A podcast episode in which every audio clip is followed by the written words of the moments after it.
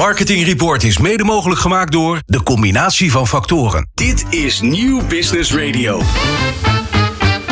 Marketeers vertellen hun beste verhalen hier in Marketing Report. Het programma over media, data, marketing, communicatie en technologie. Elke derde dinsdag van de maand van half zeven tot acht. Dit is Marketing Report, een initiatief van Mediabureau Zicht en Media Meetings.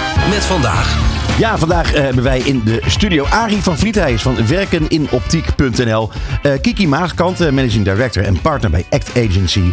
Ton Roesen, online marketeer bij Hako Wonen en Slapen. En Aquasio Ansa, founder en creative director van Omroep Zwart. En natuurlijk Rogier Bruggeman, de ziener van Zicht. Het programma van marketeers. Dit is Marketing Report. Elke derde dinsdag van de maand van half zeven tot acht. Dit is Marketing Report op Nieuw Business Radio. Dit is Marketing Report op Nieuw Business Radio. Het lijkt verdorie wel eh, Marketing Report op Nieuw Business Radio vandaag. En, eh, je kan het niet vaak genoeg eh, zeggen. Ik vind het eh, wel, je voelt je dan wel heel erg welkom, moet ik zeggen. Dames en heren, luisteraars, fijn dat jullie er zijn. En zeker ook heel erg fijn dat Tom Roesen er is, online marketeer bij Harco Wonen en Slapen. Eh, welkom in de studio om te beginnen. Ja, dankjewel. Fijn dat je er bent. Ehm eh, Haco eh, heb ik eh, gezien. Eh, ik wist niet dat het zo groot was. Ehm, maar eh, dat is het. En daar werk jij voor. Daar willen we alles over weten. Dus als jij jezelf even kort zou willen voorstellen, dan heel graag. En dan gaan we verder over Haco praten. Ja, Tom Roesen, eh 27 jaar, online marketeer bij Haken Wonen Slapen. Eh, van de zomer daar alweer eh drie jaar aan de slag. In coronatijd gestart. Eh, een beetje gekke periode, maar eh, ja, de webshop eh, naar een dermate niveau getild waar we nu gewoon hartstikke trots op zijn. Eh, hiervoor eh, sportmarketing gestudeerd in Rotterdam. Eh, en daar, ja, eigenlijk vanaf daar eh, bij Hako terechtgekomen. Ja, om nou te zeggen dat dat logisch klinkt, niet helemaal. Sportmarketing, Haco. hè? Nee, nee Maar- niet, niet direct. Nee, maar het is natuurlijk wel zo dat eh, marketing en Haco dat natuurlijk wel heel erg goed matcht. Wat ik net al zei, heel groot eigenlijk Haco. Ja, we groeien nog steeds. Er komen dit jaar ook nog twee nieuwe vestigingen bij. Inmiddels hebben we vijf vestigingen in Spanje en 29 in Nederland. Jongen. En eh, is het nou zo dat eh, ik pardon, goed heb gezien dat de focus met name ligt op het westen van het land? Of eh, is dat niet correct? Nou, dat is eigenlijk waar we vroeger begonnen zijn. We zijn vroeger begonnen in Den Haag. Dus vandaar ook eigenlijk ons oude logo moet ik zeggen. Het groen en geel. Dat hebben we inmiddels achter ons gelaten. Na hoeveel jaar? Na meer dan 50 jaar. Dus was een- Ongelooflijk. Ja, hele omschakeling. Ja. Gaan we het zo ook over hebben. Eh, het is heel groot. Jullie zitten in, in, in eh, een woninginrichting eigenlijk, hè? Ja, Wonen en slapen. alles voor wonen en slapen. Ja. Ehm, wat ik dan eh, zit af te vragen. Hè. Ehm, jullie gaan naar een eh, nieuwe positionering. Dat is voor jou heel veel werk als online marketeer. Want jullie, jullie doen met name online marketing, toch? Ja, zeker. Ja. We focussen ons echt voornamelijk op online. Nou, dat is toch ongelooflijk interessant, joh. Ik heb het altijd zo raar gevonden. of het idee dat mensen echt hele grote dingen, grote uitgaven, dat ze die ooit online, online zouden doen. Eh, en tegenwoordig kopen mensen ook gewoon een auto online. En die gaan ze online samenstellen en zo.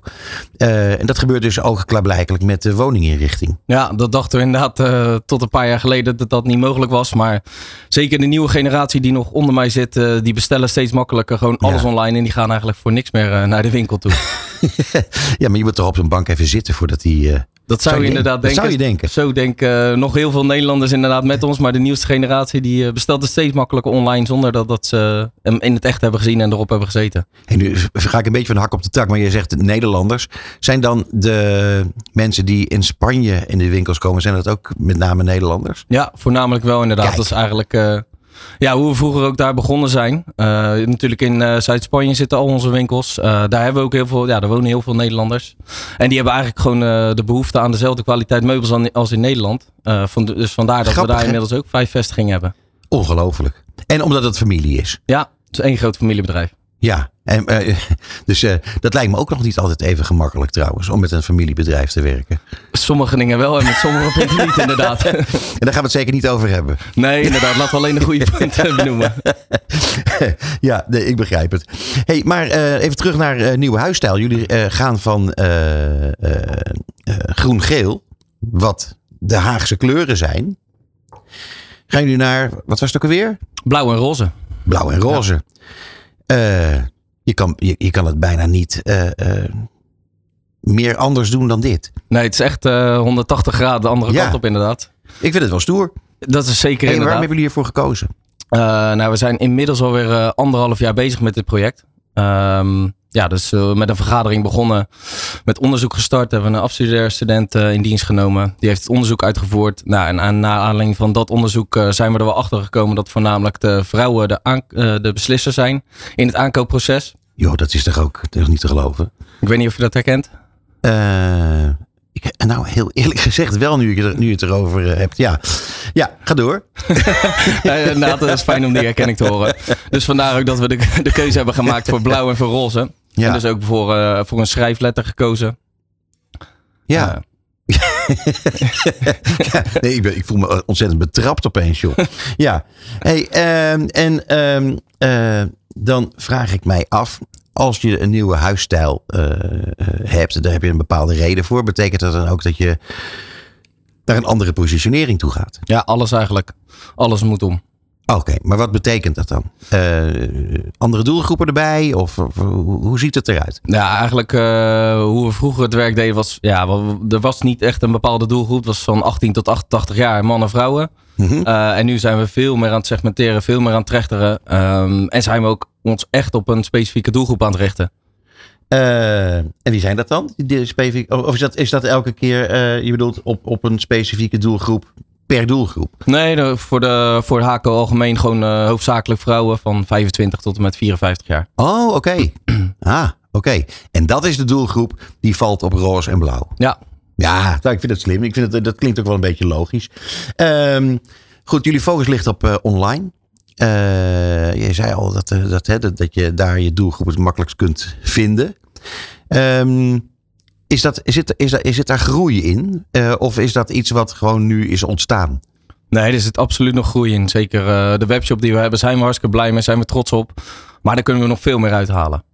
Hey, en als je dan kijkt naar eh, de kanalen die je gebruikt, hoe, hoe verhoudt zich dat dan tot elkaar? Als je eh, bijvoorbeeld eh, Facebook doet, doe je daar, heb je daar dan een andersoortige campagne oplopen dan op, eh, weet ik veel, TikTok of zo? Nou, TikTok doe je misschien niet. Nee, TikTok doen we niet inderdaad.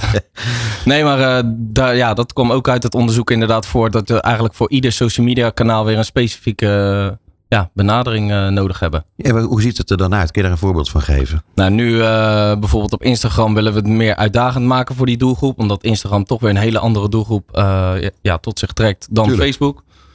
Facebook zien we natuurlijk in, in alle cijfers inderdaad ja, aflopen. En op Oh ja?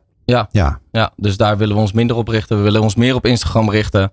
En op Pinterest ehm, ja, willen we ook weer een hele nieuwe doelgroep aanspreken. Hebben we helemaal eh, de bezem doorheen gehaald. En eh, zijn we ook eh, druk Maar wat is dan het verschil tussen de, tussen de wijze waarop je de doelgroepen benadert? Dus wat is het verschil tussen wat, wat ik zie op Instagram eh, of wat ik zie op, eh, wat zei je ook alweer? Pinterest. Pinterest Ja, bijvoorbeeld. nou, Pinterest is natuurlijk echt een platform eh, waar mensen op zoek gaan naar inspiratie. Dat kunnen ze natuurlijk ook goed bij ons vinden. Dus daar zitten we echt voornamelijk op de sfeer gericht. Mhm. Dat is ook iets waarmee je wel eens echt onderscheiden ten opzichte van de concurrentie. En op ja, Instagram zetten we meer weer de meubels neer. Maar ook eh, ehm, ja, bezorgers in de spotlight. Laten we echt meer de mensen zien. Ja, En dat doen we op Pinterest minder. oké. En het mooie is natuurlijk van online dat je heel goed kunt zien eh, wie wat koopt eh, in welke omgeving. Zie je dan ook een verschil in wat mensen bijvoorbeeld in, eh, weet ik veel, in, in het oosten van het land kopen of wat mensen in het westen van het land kopen? Ja, dat kunnen we zeker zien. Dat is wel grappig. Eigenlijk heeft, we hebben natuurlijk 29 winkels in Nederland. Maar iedere winkel heeft eigenlijk weer zijn, eh, ja, een aparte doelgroep. Een Ja. eigen benadering nodig. In de ene winkel lopen die banken en die boxsprings wel. En in de andere winkel loopt dat niet. Ja, dat is toch ontzettend interessant. Ja, En dat wist je voorheen niet. zeker niet. Dus, dus laten we zeggen, voorheen had iedere winkel hetzelfde assortiment. Ja, En nu is het zo dat je dus naar aanleiding van wat je doet en wat je ziet, wat er terugkomt uit de markt, weet je eh, in welke vestiging je wat voor spullen moet neerzetten. ja zeker. Nou, geweldig hè? Super interessant. Ja. Ja. Hey, en wat, eh, wat gaat de toekomst brengen wat dat betreft, denk je? Wat voor, wat voor nieuwe dingen staan er te gebeuren? Want voor jou als marketeer is het natuurlijk eh, een grote snoepwinkel. Ja, zeker. Nee, eh, vier weken geleden zijn we omgegaan met de website. Ja. Ehm, dus dat staat nu. Eh, nu zijn we druk bezig met social media kanalen. Ehm, en vanaf mei gaan we echt campagne draaien. Dus ja, dan wordt het echt leuk. Ja. Ja. Heb je, heb je, heb je bepaalde targets gesteld? Of zijn er bepaalde targets? Nee, besteld? geen keiharde doelen. We willen gewoon, uh, tuurlijk doen we effectmetingen, maar uh, ja, we willen gewoon kijken wat de nieuwe huisstijl inderdaad ons gaat brengen. Ja, nou het is wel lekker dat je geen, uh, geen target hebt gekregen van dat je per se zoveel bankstellen verkocht moet hebben of zo. Nee. nee. nee. nee. dat is wel lekker. Hey, um, de, de, de verschillende Haco winkels. Het is dus één groot familiebedrijf, maar de, het is een franchise verhaal. is dan ieder, iedere winkel wel van iemand uit de familie? Of kan iedereen een HACO beginnen? Nee, nee, nee. Je moet inderdaad wel echt familie zijn. Uh, wil je ja. een HACO kunnen openen? Jeetje. Ja, dat staat in de, in de statuten inderdaad staat dat beschreven. Ja. Nou ja, ik zit hier naar onze technicus te kijken en ik zag al dat hij wilde eigenlijk heel graag een HACO beginnen, maar forget it. Het gaat niet gebeuren. Nee. nee. Hey, en dan, uh, uh, nou ja, toekomstvisie. Hè? Jullie je zei al, uh, jullie gaan groeien. Dat, dat, dat kan bijna niet anders, want dat gaat goed. Uh, wat betekent dat, denk je, straks voor, uh, voor, voor uh, de wijze waarop jij marketing moet gaan bedrijven? Want uiteindelijk uh, moet je toch steeds meer gaan onderscheiden van, van, van, van je concurrenten. En er zijn er best veel volgens mij. Ja, zeker. Zeker op het gebied, omdat we natuurlijk en op de woonbranche en op de slaapbranche richten. Ja, ja hebben we daar heel veel concurrenten inderdaad zitten. Maar ik denk dat wij zeker een goede visie hebben voor de toekomst om ons daar echt kunnen te onderscheiden. Ja. En zit dat dan op, op het gebied van, van prijs of op het gebied van kwaliteit of, of uh, voorraad. Ik bedoel, misschien heb je wel veel meer dan iemand anders. Dus dat je binnen een dag kan leveren of zo, weet ik veel. Nou, dat, zover zijn we nog niet. Want dat is wel waar we naartoe willen. maar hetgeen, ja, het voorraad wat we nog steeds hebben, wat inderdaad in de lier allemaal gevestigd staat, daar onderscheiden we ons nog steeds mee dat we direct uit voorraad kunnen leveren. Um, en natuurlijk de prijs-kwaliteitsverhouding, waar ja, waar Haco eigenlijk al meer dan 50 jaar goed in is. Ja, hey, dan nog eventjes uh, HACO. Dat klinkt uh, heel erg als een afkorting. Dat is het ook. Ja? ja. Mogen, staat... we, mogen we het weten? Ja hoor. dat staat voor de Haagse combinatie inderdaad, waar we vroeger in, uh, ja, in Den Haag meer dan 50 jaar geleden begonnen zijn. En de Haagse combinatie is dan een combinatie van familieleden? Ja, klopt. Nou joh, het is toch werkelijk ongelooflijk? Ik vind het echt hartstikke leuk. Um, heb je nog een, een, uh, een, een tip voor de luisteraars? Als je nou op zoek moet gaan naar, en dan gaat het even niet om Hako zelf, maar gewoon als je op zoek moet gaan naar uh, inspiratie, uh, van hoe, hoe moet je dan op het internet gaan zoeken? Ehm, je zegt van mensen laten zich inspireren op diverse kanalen, vooral Pinterest. Ehm, maar je moet toch ergens naar op zoek. Heb je een tip? Uh, nou, dat is vaak, daar komen natuurlijk de vrouwen vaak in beeld. Ja. Die vaak de oriëntatie doen en de beslissers zijn. Uh, die on, uh, oriënteren zich vaak op Pinterest. Dus ze maken bepaalde moodboards van bepaalde kleuren, bepaalde stijlen, bepaalde woonstijlen waar ze geïnteresseerd in zijn. Ja, en afhankelijk daarvan zoeken ze daar natuurlijk de meubels uit. Ja, en dan komen ze uiteindelijk gewoon terecht. Bij Haco, ja, dat klopt. ja, fantastisch man. Hey, ik uh, dank je voor dit gesprek. Je zal het niet geloven, maar het is alweer, uh, het is alweer voorbij. Dames en heren, dit was Tom Roesen, online marketeer bij Haco Wonen en Slapen. Dankjewel. Dankjewel. Dit is Marketing Report. Met Peter Wiebinga. Dit is Marketing Report op Nieuw Business Radio. Ja, en het leuke van dit programma vind ik altijd, dames en heren, dat wij een, uh, ja, toch altijd zeer uiteenlopende gasten mogen verwelkomen hier in de studio in Hilversum. En uh, ja, nu ben ik weer heel blij met uh, Arie van Vliet. Hij is marketeer bij werkeninoptiek.nl. Welkom in de studio. Dankjewel. Um, nou ja, uh, weet je, mijn, uh, mijn eerste vraag is altijd uh, aan gasten van zou je jezelf kort willen voorstellen? Nou. Wil je dat? Dat wil ik zeker. Oh, heel graag. Ja, ik ja. ben Arie van Vliet. voorheen opticien en optiek ondernemer. sinds een jaar werkzaam voor de, of bestuurslid bij de stichting Instroom Personeel Optiekbedrijven. Ja. Wat door de branche is opgericht om nou, ons mooie vak beter te promoten. En vanuit die rol ook uh, de, de verbindende factor met het reclamebureau om de marketing uh, die we willen bedrijven. Om al die jonge mensen en ook ervaren mensen te trekken naar de optiek. Uh, om dat nou, een beetje lijn te geven en in ieder geval nou, de kennis erin te stoppen. Ja, weet ik heel leuk vind, Arie? Dat kunnen de luisteraars natuurlijk niet zien. Maar jij ziet er heel vrolijk uit. Dat betekent volgens mij dat jij heel tevreden bent over het feit dat je je bedrijf hebt verkocht. Uh, en dat je toch eigenlijk min of meer in diezelfde branche bent gebleven. En dat je een bijdrage kunt leveren aan, laten we zeggen, op een gezonde manier voortbestaan van het, van het métier. Nee. Dat is eigenlijk het hele punt, toch? Ja, dat klopt. En dat, maar dat kun je van tevoren niet plannen. nee, op het moment maar dat je je maar- bedrijf zo verkoopt, dan, dan is dat een egoïstische beslissing. En op het moment dan de kans voorbij komt dat je inderdaad op die manier kan inzetten voor het beroep. Ja, dat is fantastisch. Ja, maar ik bedoel, dat eh, geef ik maar even aan dat je dat dus ook uitstraalt. Ah, fijn. Ja, een, beetje, een beetje beeldradio zou ik willen zeggen. ja. Ehm, ja, en nu eh, werk je samen met een bureau, Cogones. Ja. Eh, hoe werkt dat precies? Hebben, hebben zij jou erbij gehaald of jij, heb jij hen erbij gehaald? Nee, de Cogonas deed al wat voor, de, voor de, de Nederlandse Unie van Optiekbedrijven. Ja. En vanuit die rol zijn ze ook erbij gekomen toen we met de stichting aan de slag gingen. En het idee kregen om eh, werk in optiek eh, platform te maken. En, eh, en ja, Bas en Arjan zijn fantastische lui om, om mee samen te werken. En ja, met elkaar weten, we, weten we blijkbaar toch de gevoelige snaar te raken. En Ja. dat geeft heel veel hoop voor de toekomst. ja, hoop voor de toekomst. Want hier ligt er dus een stuk problematiek, moeten we vaststellen. Ja, dus in de MBO-sector, eh, waar we het over hebben, Ja. Eh, er heerst heel veel problemen. Eh, de, de daling van aantal leerlingen in MBO neemt al jaren af. En dat zagen we ook bij de optiekopleidingen. En, Maar terwijl- is er al gewoon minder studenten MBO? Ja, Wat, ja. moeten- wat, wat zijn die dan aan het doen? ja, ik zeg het maar. Maar Oh. hetzelfde vraag ik me ook af. Waar zijn al die mensen die we zoeken in, in een, voor een goede functie? En Ja. Dat is in alle branches Ja, ook. Op de een of andere manier zijn ze verdampt. Dus, ehm, en dat geldt dus ook voor de optiek. Optiek is een, een, een branche die nog steeds groeit. Die ook een, eh, echt wel een langere termijn eh, visie heeft. Toekomstbestendig is. En als je die opleiding doet, jij hebt eigenlijk ook al bijna een baangarantie. Dus Ja. hoe kan het nou dat we daar niet de mensen eh, voor weten te triggeren? Nou, daar zijn we mee aan de slag gegaan.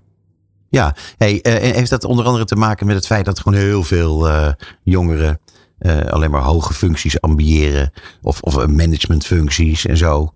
Eh, dat, dat ze een beetje een vreemd beeld hebben van hoe de to- toekomst qua werk eruit zou moeten zien. Nou, ik denk wel dat, dat er heel veel mensen inderdaad door en door social media en misschien wel wat de omgeving ze meegeeft, denken dat je alleen geslaagd bent als je inderdaad een leidinggevende taak hebt. Ja, En ehm, ja, dat, dat, dat, dat, je ziet nu steeds meer dat die waardering er is voor mensen die echt iets kunnen maken. zeker. Of een dienst kunnen verlenen. Die begint gelukkig eh, ook maatschappelijk gezien weer veel meer waardering te krijgen.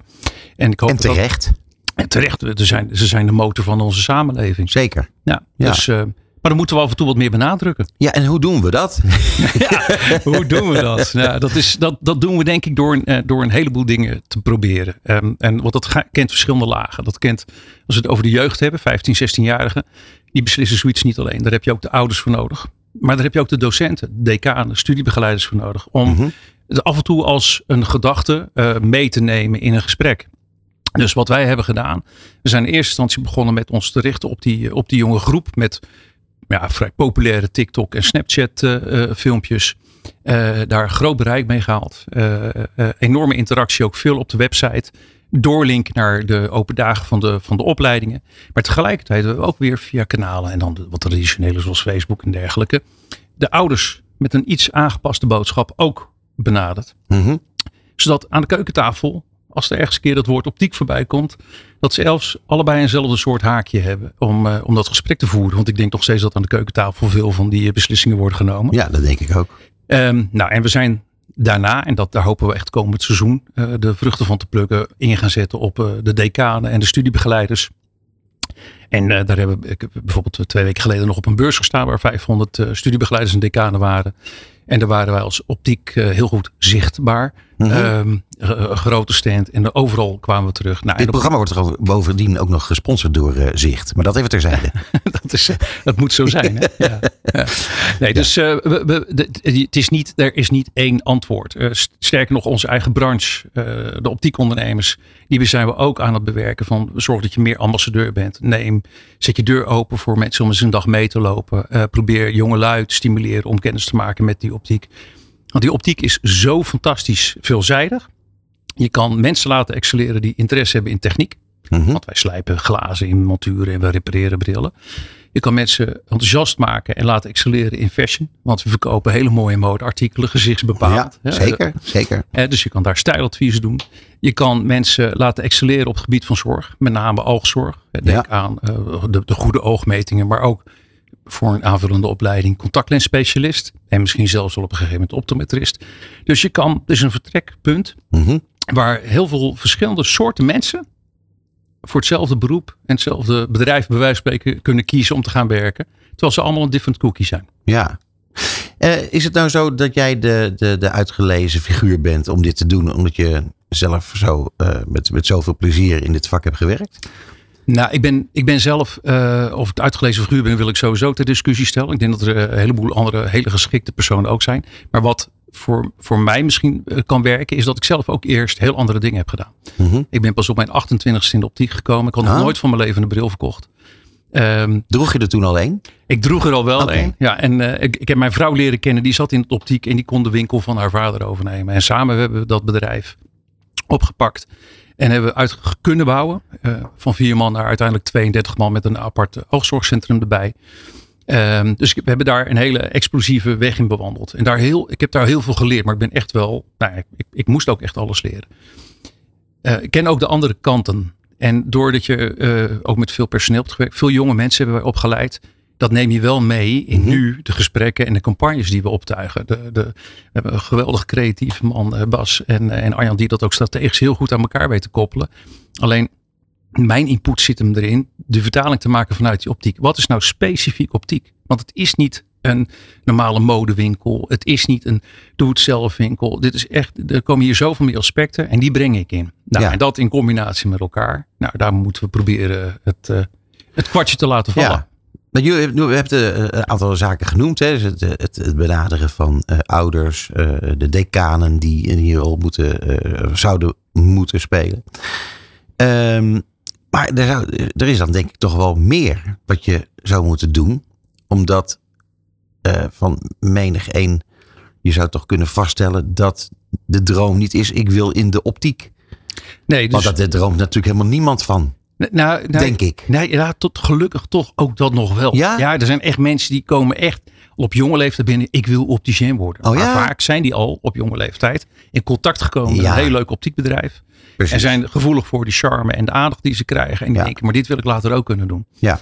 Ehm, dus nee, we moeten veel meer. En eh, wat ik net al zei, doordat mensen in contact met je zijn gekomen, raken ze soms getriggerd. Ja. En dat maakt het ook zo interessant dat wij ook ons, onze branche ook onder de aandacht brengen voor zijinstromers. Hey, ehm, eh, hoe worden jullie eigenlijk gefinancierd? Want het moet wel betaald worden, dit. Of niet? Ja, ja dat is, dat is eh, het, het kost patiënten. Eh, ook daar proberen we wel kritisch naar te kijken dat we efficiënt ons geld uitgeven. En niet alles in één keer. We willen langere termijn Mhm. door kunnen blijven gaan. Er is een fonds gekomen uit een oud pensioenfonds, FUT-fonds. En dat moest ingezet worden voor uiteindelijk werving van personeel. Oké. Nou, en daar is de stichting Instroom Personeel Optiekbedrijven uit voortgenomen door de, door de NUVO als initiatiefnemer. En, eh, en, nou, en da- daar is dan weer het platform Werk in Optiek. eh, Ja. Ja. Hey, en ehm, kun je aangeven hoe groot het probleem is? Want ik, ik, heb, ik heb geen idee van, van, van de, de enormiteit, zou ik maar zeggen. N- Nee, dat nou, dat is best wel lastig. In onze branche kent eh, veel zelfstandigen, maar ook verschillende ketens. En er worden op allerlei niveaus worden er eh, data gedeeld. Mhm. en, maar op heel veel eh, niveaus wordt dat ook nog niet. Dus ik kan niet zo zeggen, we hebben nu voor de komende paar jaar zoveel mensen nodig. Maar we hebben wel voldoende kennis om te zien dat in de optiekbedrijven er een, een hele golf met hele ervaren opticiens is die op een gegeven moment stoppen met opticien zijn. Ja. eh, waar je jonge mensen voor nodig hebt. En er is een enorm hoeveelheid aan, eh, aan eh, vacatures. Want ook in de optiek zie je. Maar waar praten we dan over? Ja, weet je, is dat moeilijk te eh, zeggen? Ik, ik denk dat je zo over 2000 eh, vacatures. Oh, eh, serieus? bij- ja, die op de komende paar jaar in te vullen zijn. Ja. Ja, dat is wel de moeite waard om daar wat mee te doen, inderdaad. Ja. Ja, en eh, per, per winkel kan één vacature invullen, soms al het verschil maken. Hè, waardoor zo'n bedrijf veel beter kan weer functioneren. Nou ja, en je zegt, eh, er zit groei in. Dat is ook op zich niet zo gek. Mensen worden ouder. Dus eh, ja, dan, dan is, is zit daar natuurlijk al een groei. Eh, maar goed, eh, eh, de bril als, als modeaccessoire, dat groeit natuurlijk ook. Want ja, veel meer mensen raken zich daarvan bewust dat het... eh, dat ja, het- maar ik denk dat vooral de behoefte aan een bril, hè, die zie je eigenlijk bij, bij, nou, bij nagenoeg iedereen komt een keer aan de bril. Maar we zien nog een probleem ontstaan doordat wij nu een hele generatie krijgen die vanaf de wieg worden opgevoed met mo- mobieltjes en, en andere devices. Zie je een toename van myopisatie, myopia control. Engels woord voor bijziendheid eh, onder controle houden. Het oog van zo'n kind ontwikkelt zich op een andere manier. Op een verkeerde manier, waardoor het langer wordt, zoals we dat dan zeggen. En waardoor zo'n kind al op een jonge leeftijd een hoge minsterkte kan krijgen die excessief door kan groeien. En uh, hoge minsterkte, dat geeft je kans op allerlei oogziektes op latere leeftijd. Dus je ziet er Ah. ook ondertussen niet alleen op een, een groei aan de bovenkant in leeftijd, maar ook aan de onderkant eh, in leeftijd eh, van de markt voor oogzorg. Jeetje joh, dat je hier dan met zo'n onheilstijding nog even komt aanzetten zo. eh, ja, aan maar het dat is best wel belangrijk hoor. Nee, Ja. dat, begrijp ik, ja. Nee, maar goed, dat, eh, aan de ene kant zeg je dus, het is een eh, ongelooflijk mooi vak. Dus dat moet je voor het voetlicht brengen. Om ervoor te zorgen dat mensen begrijpen dat het de moeite waard is om ja, eigenlijk een studie te gaan doen met baanzekerheid ongeveer. Dat, dat, Ja, dat, dat is een goede conclusie. Dat niet alleen heel erg leuk is en mooi, maar ook heel erg belangrijk.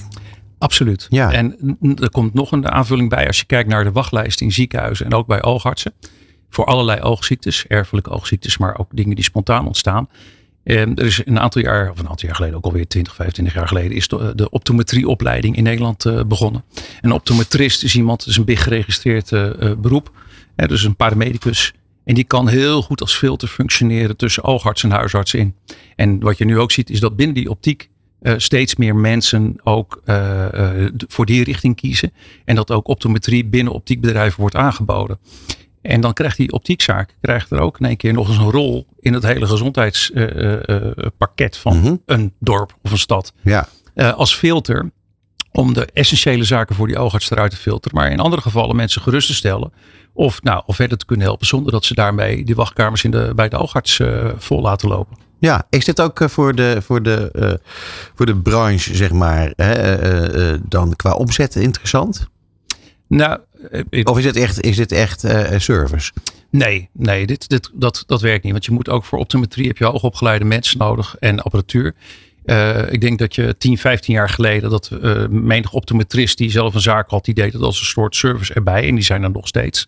Eh, in mijn tijd hebben we in 2018 een, een apart een oogzorgcentrum eh, daarvoor opgericht. En daar heb ik paramedici voor in dienst genomen. En daar werd ook, moest ook wel echt voor de dienst betaald worden. Ja. Het moest ook commercieel rond te breien zijn. Het is Logisch, niet, ja. niet eh, de, de, daar ga je niet je, je dikke pensioen mee regelen. Maar eh, het moet wel dekkend zijn. Ja, Ja. nee, natuurlijk. Maar ik bedoel, dat, dat, dat maakt het toch ook alleen maar extra interessant. Dan, Ja. Je weet, van dat komt er dan ook nog bij. Ehm, nou ja, dan even gewetensvraag. Ehm, hoe snel denk jij dat jij jezelf overbodig hebt gemaakt? nou, ik hoop, ik hoop eh, dat, het, eh, dat, dat er elke keer nog weer iets nieuws toe te voegen is. Ja. En onze business is heel dynamisch. En als ik daar eh, een beetje connected in kan blijven, dan hoop ik daar een rol in te kunnen blijven spelen. Ik vind het erg mooi. Ik wens je in elk geval heel erg veel succes bij, bij deze missie. Ik vind het een mooie missie. Dankjewel. Eh, en ja, nogmaals heel erg veel succes daarbij. En ik dank je voor je komst naar de studio. Arie van Vliet, marketeer bij werkeninoptiek.nl. Dankjewel. Dit is Marketing Report op Nieuw Business Radio. Dit is Nieuw Business Radio. Marketing Report. Zicht op media. Ja, en eh, dat is zo ontzettend feestelijk eigenlijk iedere maand weer. Dat, eh, ja, dat je gewoon te maken hebt met steeds weer een andere presentator. Ja, dan, dan zijn het wel twee. Zijn er maar dezelfde. twee. Ja, maar toch. Overzichtelijk. Jawel, maar het wordt wel afgewisseld. Dat is waar. Eh, dames en heren, hier in de studio niemand minder dan Rogier Bruggeman van Zicht. De ziener van Zicht vandaag weer. Dankjewel Peter. Ja, fijn Leuk dat om er weer te zijn. Eh, het, is weer, eh, het is alweer als van ouds, zou ik eigenlijk willen zeggen. Absoluut. En, en omdat het als van ouds is, gaan wij eh, ja, het, eh, het nieuws bespreken. Ja, en, en niet als vanouds. We gaan het een keertje, ik ga het vast aankondigen, niet over Talpa en niet over RTL Dat meen je niet. Ja, nee, daar ben ik gewoon klaar mee. Dus eh, er was natuurlijk nog wat nieuws over radiozenders die overgenomen werden. Maar dat was ook alweer twee weken oud. Dus gaan we Ja. het niet over hebben. Waar we het wel over gaan hebben, is wel een stukje televisie.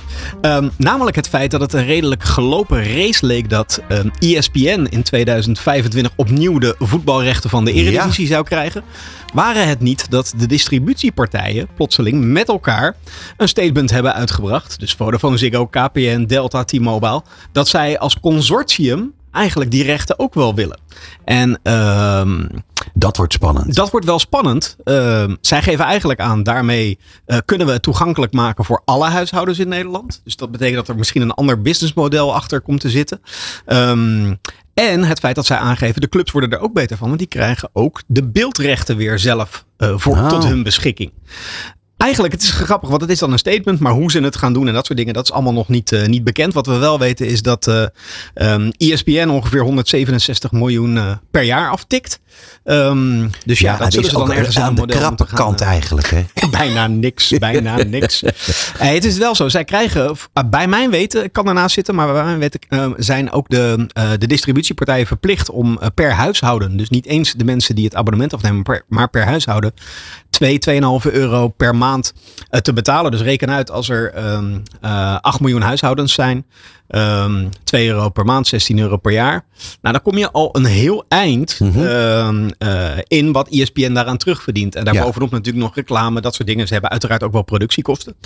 Um, volgens mij heeft ESPN een eerste soort optierecht tot uh, volgend jaar, uh, 2024 in de onderhandelingen.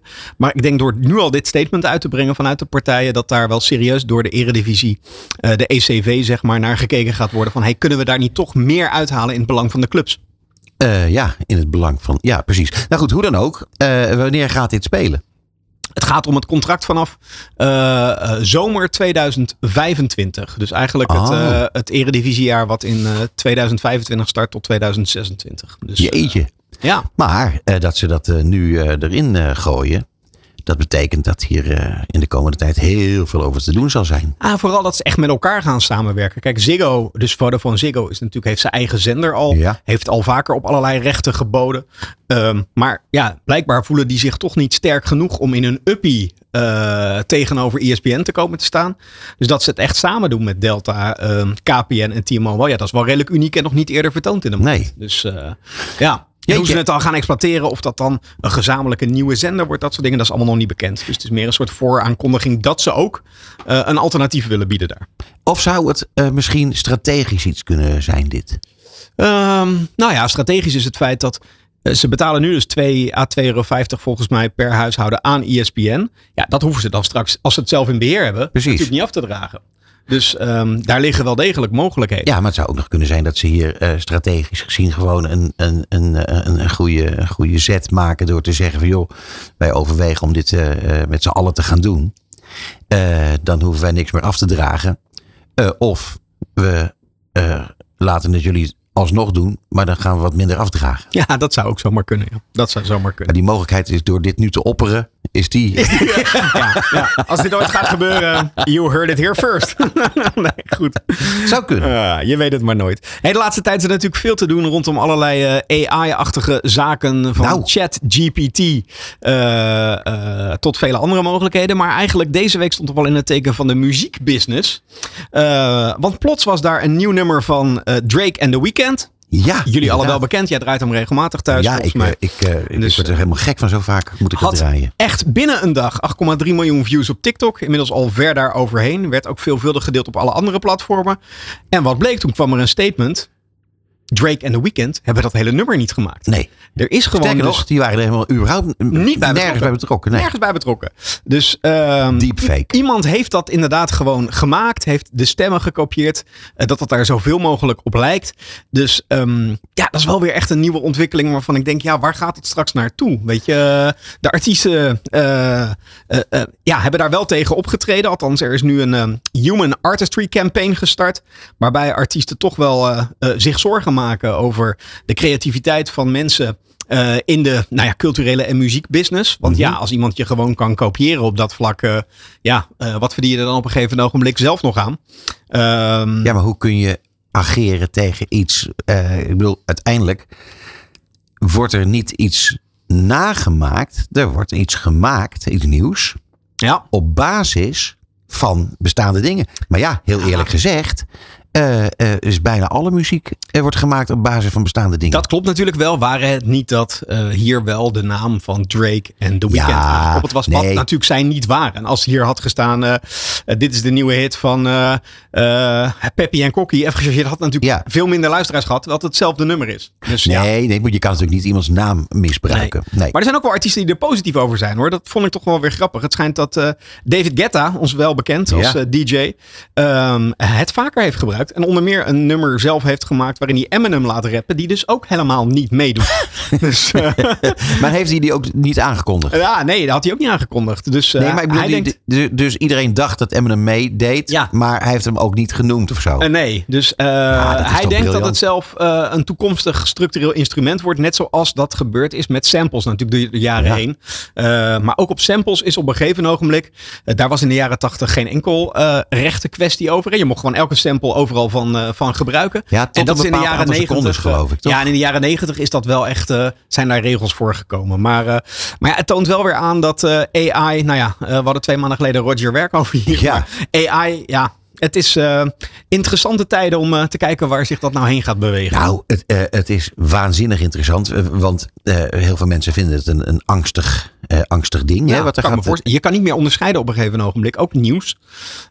Wat nu echt is en ja, wat niet. inderdaad. Ja. Uh, deepfake. Ja. Dat is, het is natuurlijk verdomde interessant. Ja. Uh, wat er gemaakt kan worden. Uh, je zag uh, foto's van de arrestatie van Donald Trump. Ja, daar was niet aan te zien dat dat nepfoto's nee, waren. Eens, eens. Echt? En, de pauze in een Gucci-pak volgens mij zag ik voorbij komen. Dat soort dingen. Oh, die heb ik Dus, helaas even gemist. ja. Maar, maar het, is, het is wel bijzonder. En ik, ik moet je eerlijk zeggen dat er is veel over te doen. Er zal in de komende jaren nog heel erg veel over te doen zijn. Ja. Maar uiteindelijk moeten we er met z'n allen voor zorgen dat het natuurlijk gewoon uh, positieve ontwikkelingen zijn. Nou, eens. De techniek kan ons heel ver brengen. Uh, um, maar dan moeten we inderdaad met elkaar zorgen dat het niet uh, tegen ons gebruikt gaat Nee, worden. precies. Dat klopt. Nou, dan toch nog maar weer even op uh, lokale en kleine schaal in, uh, in Nederland. Namelijk het feit dat podcastplatform Listen stopt. Had je er wel eens van gehoord of niet? Ja, Ja. ik heb er van gehoord. Maar dat komt natuurlijk omdat ik een grote belangstelling heb voor podcasts Precies. in het algemeen. um, maar ik moet je zeggen, ik, ik, vind het, uh, ik vind het nogal niet niks. Ja, het is een initiatief geweest vorig jaar, eigenlijk in maart, door eh, de FD Media Groep. Ja. Uh, om eigenlijk de zakelijke podcasts die er allemaal zijn, natuurlijk van hunzelf, vanuit BNR en FD, mm -hmm. maar ook wel van anderen, uh, te categoriseren en als een soort zoekmachine te fungeren. Uh, maar eigenlijk een jaar later geven ze zelf aan dat ze door de tijd zijn ingehaald dat er al zoveel zoekopties zijn in podcasts. Ehm, dat puur de niche van de zakelijke markt daar nog aan toevoegen. Als merk ehm, niet heel veel extra brengt richting de FD Media Groep. Het is wel zo dat de techniek erachter blijft bestaan, maar wordt gewoon geïntegreerd in uh, BNR en in FD, in de platformen. Dus ja, ja. een onafhankelijk merk als Listen uh, komt, daarmee, uh, komt daarmee te vervallen. Ja, het gekke is een beetje dat uh, als je zoiets hoort, je denkt van ja, uh, podcast uh, gaat heel goed. Postka podcast uh, blijft nog steeds groeien. Ja. Hè, er, is, er, is, er is ontzettend veel te vinden. het wordt ook steeds professioneler. Het wordt Zeker. steeds prettiger om naar te luisteren. Knap, ja, knap gedaan vaak. En dan hoor je zoiets als dit. En dan denk je van, hé, hey, er gebeurt iets. Uh, je hoort eigenlijk alleen maar uh, juichende berichten over de podcast. En dit is natuurlijk geen juichend bericht. Nee, maar het is vaak denk ik wel toch de winner takes it all. de consument raakt gewend aan één of twee platformen waarin hij zijn muziek zoekt. Weet je, dat is natuurlijk voor brede muziek is dat een Spotify geworden. Ja. Daar zijn ook nog 20.000 alternatieven voor. alleen toch um, kiest die consument vaak in grote getalen voor één of soms twee platformen Ja. die qua interface over het algemeen het beste werken. Uh, weet je, uh, Google is daardoor dominant geworden. Daarvoor Ja. waren er allerlei andere zoekmachines. Maar niemand kon uh, het gebruikersgemak van Google evenaren. En dan is het de winner takes it all. Ja, en, nee, dat ben ik haalt met je eens. uh, die hele markt naar binnen. En ik, ik denk dat hier de combinatie met de niche. Want er zijn vrij weinig mensen, denk ik, die zuiver en alleen omdat podcast steeds groter wordt, puur zakelijke podcast beluisteren. Ze beluisteren ze wel. Maar ze willen ook af en toe nog een crime verhaal of iets anders luisteren. En ja, daar moet je dan weer voor naar een ander platform. En dat is denk ik net te omslachtig voor de meeste consumenten. Nou, ik, daar, daar heb je wel een, uh, een heel groot punt, denk ik. Ja. ja. Ja, Ja. dus uh, Nou ja, goed. Het is. Uh, you win some, you lose some, niet waar? nee, dat is ook zo hoor. Dat Ja. is ook zo. Wil je het dan toch nog even over talpen hebben of uh, zullen we het maar niet meer doen? Nee, vind ik wel. Nee? Jawel, Ja? jawel, Wel? jawel, jawel, jawel. Nou, ik stond zelf toch wel te kijken, zeg ik je heel eerlijk. Dat, uh, Gezellig. een van de scenario's die wij niet um, direct op de korrel hadden, was toch wel um, het feit dat Mediahuis opstond. Uh, en Ja. natuurlijk en Radiocorp, dat is de partij achter 100%. Wat een verhaal weer. En Slam FM. Ja. Uh, als ook um, uh, Radio Veronica vanuit Talpa opkocht. Nog niet wetende straks of je een voldoende kunt bieden om die zenders in de nieuwe situatie ook op de FM te houden. Dus, Maar jij zou de ziener van zich niet zijn als jij wist wat hier voor strategie achter zat. nou, mogelijkerwijs. ja, um, uh, het feit dat Mediahuis ook een crossmediale strategie wil hanteren en ook groots in elk mediumtype aanwezig wil zijn. Nou, dat zijn, ze zijn natuurlijk al, uh, ze hebben een dominante positie in print. Ze hebben een uh, dominante positie online. Niet de grootste hoor, bij lange na niet, maar wel gewoon serieus. Ja, en op radio hadden ze feitelijk alleen Sublime is natuurlijk wel heel erg klein. Dus uh, in België hebben ze een aantal formats wat hey, Ik denk dat Sublime, uh, heel eerlijk gezegd, dat dat niet meer terugkomt. Nee, dat komt niet terug. Dat kan ook niet, want het is niet uh, rendabel te krijgen om het, door het feit dat de clausule die op het FM-pakket zat, er straks niet meer is. Dus ze moeten het opwegen qua bot tegen de Q-Musics en de 538 van ja, deze buiten dat. ja, maar goed, inderdaad, die, die, die clausules die, die worden zo'n beetje allemaal opgeheven. Ja. maar ze hebben zich daar ook helemaal niet aan gehouden. Um, nou ja, officieel moet je je er wel aan houden. Het was klassiek en jazz. En dat is op een gegeven moment opgericht, uh, opgerekt. Dus soul mocht ook en dat soort dingen allemaal. Maar um, het is niet een format wat uh, uh, een heel groot luisterpubliek trekt. En dat is wel nodig. Wil je straks inderdaad ja, vele miljoenen moeten bieden. maar hetzelfde geldt natuurlijk voor een slam. En ook een Veronica. Twee geclausuleerde kavels. De derde was ook 100% NL die nu bij Mediahuis ligt. Maar die clausulering blijft. Dus ja. dan kun je met een lager bod over het algemeen die kavel naar je toe trekken. Maar ook voor het kavel van Slam en van Veronica zal straks de hoofdprijs betaald moeten worden. Dus, En dan is het nog maar de vraag of Mediahuis dat, uh, dat voor elkaar krijgt. Ik heb wel eerder een keer gezegd dat ik niet verwacht dat grote buitenlandse uh, nieuwe partijen de markt zullen gaan betreden. En in die zin zouden ze een voorsprong kunnen hebben. Want Talpa mag er maar drie. DPG mag er Zeker. met Q-Music maar drie. Er zijn ja. er negen. Dus tel uit je winst. Zij willen er ook drie. Ja, ja dan zou je de markt met z'n drieën volledig vergelijkbaar kunnen verdelen. Maar goed, uh, uiteindelijk het kopen op dit moment van, uh, van, van die zenders. Uh, daar zal toch nog wel een clausuletje bij hebben gezeten, uh, of zitten, denk ik, uh, richting de verkopende partij. dat, dat ze niet de hoofdprijs betalen als we niet kunnen krijgen. Dat, dat, je kan het niet ik weet niet. op deze manier niet commercieel volle, volle pond voor laten betalen. Dat kan toch niet? Ik weet niet wat voor tijd. Kijk, andersom de partijen, uh, een radiocorp. Kijk, Talpa moest er gewoon één. Ja, sowieso eentje kwijt. Dus uh, ja, daar hoef je dan ook niet per se de hoofdprijs voor te betalen. Je hebt natuurlijk ook kans dat ze met elkaar wel afspraken hebben gemaakt over de uh, reclameinkomsten. Ze zijn nu namelijk allemaal met elkaar gebundeld in One Media Sales, onderdeel van Talpa Media Solutions. Ja. Het kan goed zijn dat daar afspraken over zijn gemaakt. Dat straks afhankelijk van uh, de terugverdientijd op het gebied van, uh, van reclame, dat daar een bepaald deel natuurlijk bij de vorige eigenaren blijft zitten. Mm -hmm. uh, dus ja. dat het construct veel meer op nou, earn-out-achtige zaken zit. Ja, en door die verkoop te blijven bundelen, hebben ze daar meer aan. Want Talpa verliest er misschien meer mee als dat er een heel alternatief saleshouse tegenover komt te staan. Ja. Dus, dus nou ja. Nou, ik moet je zeggen, uh, het is weer een, uh, het is weer een, een allegaartje van, van prachtige dingen die in de branche gebeuren. Er speelt genoeg. Ja, er, er speelt, speelt, genoeg. genoeg. Uh, ja, het, het, ik moet je eerlijk zeggen dat ik het toch wel heel leuk vind dat je toch met de hand over het hart hebt gestreken om het nog even over Talpa te hebben. dat doen we Ja, volgende vooruit. keer doen we RTL. Ja, dat is goed. en, en natuurlijk, de, en, ja, goed. En dan gaan we het over eh, radiocijfers ook weer eens hebben. Ja, heb ik nu deze keer even niks. uh, Nee, maar dat hoeft ook helemaal Nee. niet. En maar Rogier, eh, zoals altijd was het een eh, buitengewoon groot genoegen. Wederzijds? En, eh, ik zie jou over twee maanden. Oh, dan zitten we denk ik in Cannes of zo. hè? Is het dan al Cannes? Oh, ik, ben, ik kom niet naar kan. Dus dan moeten we. naar Cannes? Nee, ik, kom, eh, ik kan niet. Nee. Oh. goed, slechte flauw. Ja, oh. Nee hoor. Kan beter. Eh, goed, Rogier Bruggeman, dames en heren. Van Zicht. En eh, heel graag tot eh, in elk geval een volgende keer. Zeker. Het programma van marketeers. Dit is Marketing Report. Elke derde dinsdag van de maand van half zeven tot acht. Dit is Marketing Report op Nieuw Business Radio. Dit is Marketing Report op Nieuw Business Radio. Ja, en dan eh, is het eindelijk zover dat ik eh, in de studio welkom mag heten. Managing Director en partner bij Act Agency, Kiki Maaskant. Welkom. Dankjewel. Fijn dat je er bent.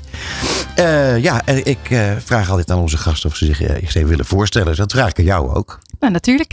Ehm, ik ben Kiki, de managing director van het nieuwe bureau Act Agency. Eh, per 1 januari zijn we gefuseerd. Eh, reclamebureau Epidemie samen met Content Matters.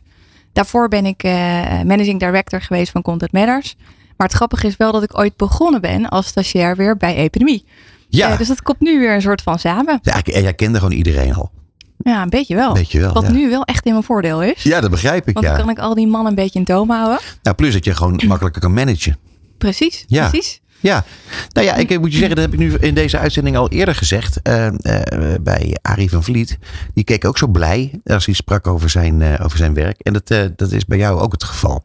Nu, dat zie ik nu al. Dus dat is heel leuk. En dat zeg ik er even bij, omdat de luisteraars het natuurlijk niet kunnen zien. Nou, Kiki, vertel eens eventjes hoe dat, hoe dat precies is gegaan. Want die twee bureaus samenbrengen, daar, daar, daar heb je natuurlijk een bepaalde reden voor gehad. Ja, klopt. Ehm, nou, eigenlijk wat, wat, we, wat je ziet hè, in de markt is. ehm, eh, je hebt de traditionele reclamebureaus. En je hebt eigenlijk heel veel gespecialiseerde andere bureaus. Contentbureaus, eh, social media bureaus.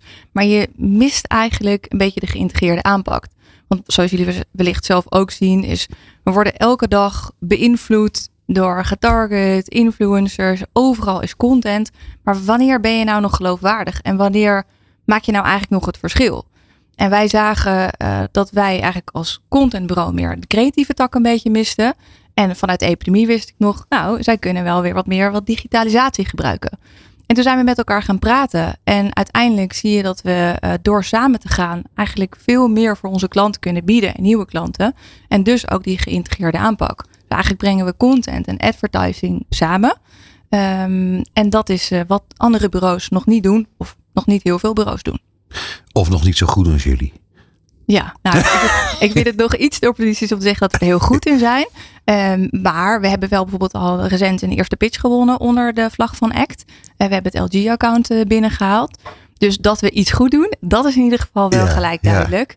Ehm, en dat maakt het in ieder geval heel erg leuk. Hey, maar vertel eens even hoe dat werkt. Want eh, eh, ieder bureau, eh, bijna ieder bureau, eh, die zegt van eh, wij onderscheiden ons enorm van de anderen. En dan hoor je toch min of meer hetzelfde verhaal altijd. Ja. Dus jullie moeten dan pitchen. En dan zeg je tegen zo'n partij van ja, maar wij doen het echt wel heel anders en beter. Ehm, hoe doe je dat dan? Want dat moet je wel echt met overtuiging brengen, lijkt me. Ja, Ehm, nou, ik denk dat ik vind het, het, het zit niet per se altijd in dat je het meest onderscheidende bureau moet zijn, of het grootste bureau, of het meest creatieve bureau. Ik denk dat het ook gaat gewoon om de mensen zelf, eh, Ja. wat je kan doen. Ik denk dat daar een heel belangrijk eh, aspect van zit. Ehm, dat heb ik zelf ook ervaren. Ik heb eh, heel lang bij Talpa gezeten. Heb ik ook heel veel met mensen gewerkt. En ik denk dat daar eigenlijk wel een heel belangrijk onderdeel in zit. Maar als je nu kijkt naar wat onderscheidt ons nu, dan, eh, dan combineren we eigenlijk de kennis van een traditioneel reclamebureau, gecombineerd met de mentaliteit van een always-on eh, contentbureau. Dus we kunnen relatief snel schakelen. Ehm, we, hebben, we zijn goedkoper dan de grote themabureaus. Ehm, wat maakt dat we eigenlijk best wel snel de gunfactor hebben. eh, dat mensen in ieder geval met ons in gesprek willen. Ja. En dan maakt eigenlijk de mens het verschil. Nou, eh, Klinkt dat vind je dat, ja, dat onderscheidt. Dus dat zeggen waarschijnlijk heel veel bureaus. Maar Nou ja, nee, maar ik moet je eerlijk zeggen, je brengt het wel met enorme overtuiging. Dus eh, ik heb een beetje, een beetje het idee dat dit, eh, dit, dit, nou ja, dat dit wel weer eh, wat nieuwe klanten gaat opleveren. Ehm, dat zou toch, dat zou, toch fantastisch zijn. Dat is eigenlijk wel beter dat je het nu zegt. Want wat je dus ook weer ziet, eigenlijk het grootste probleem, ehm, wat je bijvoorbeeld nu, wat wij ook weer hebben, is hoe zorg je dat je al het werk goed en kwalitatief blijft, eh, ja, eigenlijk door je bedrijf heen laat gaan. Mhm. Want mensen zijn nu ook een groot probleem eh, eh, om jong talent aan te trekken Zeker. en vooral ook om ze te behouden. Ja. Ehm, dus je kan wel heel veel nieuwe klanten willen krijgen, maar je moet nog wel zorgen dat je het op een kwalitatieve, goede manier doet. Ja, je ik moet het waarmaken. En ik denk ja. dat is dus ook denk ik wel een onderscheidend stuk van ons dat we daar wel echt voor waken. Ja. Ehm, eh, nu we het toch over de mensen hebben. Hoeveel zijn dat er? Eh, we zitten nu met 25 man ongeveer op kantoor. Oké. En dat was dan hoeveel plus hoeveel? Ehm, nou, 15 plus 10 ongeveer. Oké. nou ja, Oh, het is makkelijk te maken. ja, even uitrekenen. Ja, dat klopt. nee, Oké. Content, Matter, Content Matters had eh, iets meer mensen dan de epidemie. Ehm, en dat hebben we nu samengebracht. Ja. Hey, ehm, eh, is het 1 plus 1 is 3? Ehm, daar streef ik wel naar. Ja. Ja. En hoe vinden de mensen het eigenlijk allemaal? Want ik vind het, eh, ik, hoor toch heel vaak dat eh, dit soort dingen helemaal niet zo goed lukken. Eh, omdat een bedrijf, groot of klein, ook een eigen cultuur heeft. Mensen zijn op de werkvloer vrienden geworden. En het wordt allemaal wat anders. Jullie zijn ook nog verhuisd, geloof ik, hè? Ook nog. Nou ja, dat, op zich lijkt me dat trouwens heel slim. om op een nieuwe plek te beginnen met z'n allen. Ja. Maar hoe is dat gegaan? Ehm, nou, om te beginnen is überhaupt twee bedrijven samenbrengen, inclusief een verhuizing eh, faciliteren. Dat is echt een hele flinke klus. Ja, dat ik geloof ben, ik. ben blij dat dat, eh, dat dat nu eigenlijk staat. En dat voornamelijk gewoon de administratieve en praktische dingen geregeld zijn. Eh, de taak is nu om te zorgen, ja, hoe zorg je dat je een happy team hebt en happy klanten eigenlijk. Ja. En daar zit wel echt een enorm grote uitdaging. Want mensen willen in de basis, houden helemaal niet van veranderingen. Of dat nou gaat voor een privéleven of, of dat dat gaat zakelijk. Uh, mensen vinden dat gewoon spannend. Um, en zeker met een samenvoeging van twee bedrijven voelt toch altijd, ja, mensen voelen zich, wat betekent dat voor mij? En hoe gaat mijn functie eruit zien? En je kan als directie of als MT heel enthousiast zijn, maar uiteindelijk zijn de mensen die de daadwerkelijke werkzaamheden natuurlijk ook uh, doorvoeren. Um, ik moet eerlijk zeggen dat die eerste maanden, ja, was het ook een beetje roeien met de riemen die we, die we hadden. Um, ik denk dat wat, wat mijn keuze altijd is geweest, is gewoon heel transparant te zijn meenemen in waar we staan. Ook als dingen nog niet soms geregeld zijn. Eh, dat iedereen in ieder geval begrip heeft. Of begrip kan het, uh, ja, tonen, zeg mhm. maar. Dat, dat ze weten waar ze aan toe zijn. Uh, en nu is het eigenlijk weer tijd voor de leuke dingen. Dus we zorgen voor borrels, teamactiviteiten. Um, nou ja, ik kan nog wel hier wel verklappen dat we zijn ook aan het kijken, moeten we niet misschien naar een workation gaan? Mm nou, diversiteit en inclusiviteit is natuurlijk heel erg belangrijk. Hoe zorg ik voor een goede balans? Hoe kunnen mensen groeien? Dus dat is wel iets wat, uh, ja, wat echt hoog op mijn uh, managing director takenlijst ja, staat. Ja. Um, ja, want dat is ook een reden waarom ik zelf bijvoorbeeld twaalf jaar lang bij Talpa heb gezeten. Omdat ik heel veel de kans heb gehad om te leren, me te ontwikkelen um, en veel vrijheid heb gekregen. Ja, het is eigenlijk wel uh. Dus heel veel mensen die uh, lang voor een werkgever hebben gewerkt, die blijven dat de rest van hun leven doen. Die keuze heb jij niet gemaakt. Nee. Nee. Nee, nee. Ja, dat is leuk. Um, ja, nou, ik wist denk ik wel al heel jong en vroeg dat ik, um, dat ik wilde ondernemen. Ik ben ook ergens wel een beetje eigenwijs. Ik vind het ook wel heel leuk om, om zelf de dingen te bepalen. Um, en ik heb ontzettend veel geleerd bij Talpa. En ik heb met heel veel um, slimme, goede mensen gewerkt. Mijn laatste periode zat ik bij eh, Linda. Nou, ja, ook een mooi team. Heel mooi team. Uh, nou, een Yildau, die natuurlijk ook... Ja, ben ik een fan van. Ja, dat vertel je. Het is echt... Uh, veel geleerd. Um, maar uiteindelijk is het ook heel erg leuk als je het voor jezelf mag doen. Dat je iets wat je vandaag bedenkt, dat je dat ook direct kan doorvoeren. Mm -hmm. um, en dat is wel uh, wat ik nu kan doen. En natuurlijk heb je, ben je met, uh, met je aandeelhouders, heb je nog medezeggenschap. Maar uiteindelijk heb ik wel de zee gekregen om het echt door te voeren. En dat maakt het ontzettend leuk. Ja. En uiteindelijk ook gewoon zorgen voor een goede werk-privé-balans. Um, ook zorgen voor team dat dat heel erg, uh, dat is natuurlijk steeds meer ook van deze tijd. Um, dus wat, iets wat je voor jezelf gunt, dat je dat ook aan andere mensen mee kan geven. Uh, dus daar sta ik echt voor. En dat maakt ondernemen ontzettend leuk op dit moment. Ja, uh, ja dat denk ik dat je daar gelijk in hebt. Ehm, daarop inhakend, wat zijn dan de klanten die heel erg bij jullie passen? Um, Want daar, zit, daar heb je waarschijnlijk nog wel een bepaald gevoel bij, bij, bij zekere klanten. Ja, nou, we hebben daar ook best wel op dit moment uh, ja, praatstukken over intern. Hè? Want op dit moment is welke klanten passen nou echt bij je? Uh, moet dat in een duurzame hoek zijn of juist niet? Of wat wil je? Um, ik denk dat wij nu vooral heel erg zeggen dat we gewoon met leuke mensen leuke dingen willen maken. En dat klinkt heel makkelijk, maar als je die keuze dus ook hebt, dan ja, werkt dat ook. Ja. Um, nou, een, van, een, een, belangrijke klant van ons is T-Mobile. Daar doen we veel voor. Of een Lassie. Um, ja, dat zijn ook hele leuke mensen. En we hebben heel veel plezier met hun. En dat maakt het ook heel erg leuk. Maar dus het is niet dat we zeggen, nou, we zijn gespecialiseerd in dit. Of we willen specifiek werken voor dat. Het komt eigenlijk een beetje op ons pad. En we merken ook als, als die fit er niet is of als wij niet die expertise hebben, dan zijn we daar ook eerlijk over. Mm -hmm. Want dan zijn wij ook niet de partij die we, die we ze wellicht kunnen helpen. Um, nou, dan heb je wel natuurlijk het thema duurzaamheid en purpose. En hoe gaan we daar dan mee om? Daar hebben we ook gesprekken over met het team. Wil je voor bepaalde klanten werken? Wat betekent dat voor jou? Um, ja, daar zijn nog niet echt. We hebben daar niet specifieke guidelines voor. Dat komt ook op ons pad.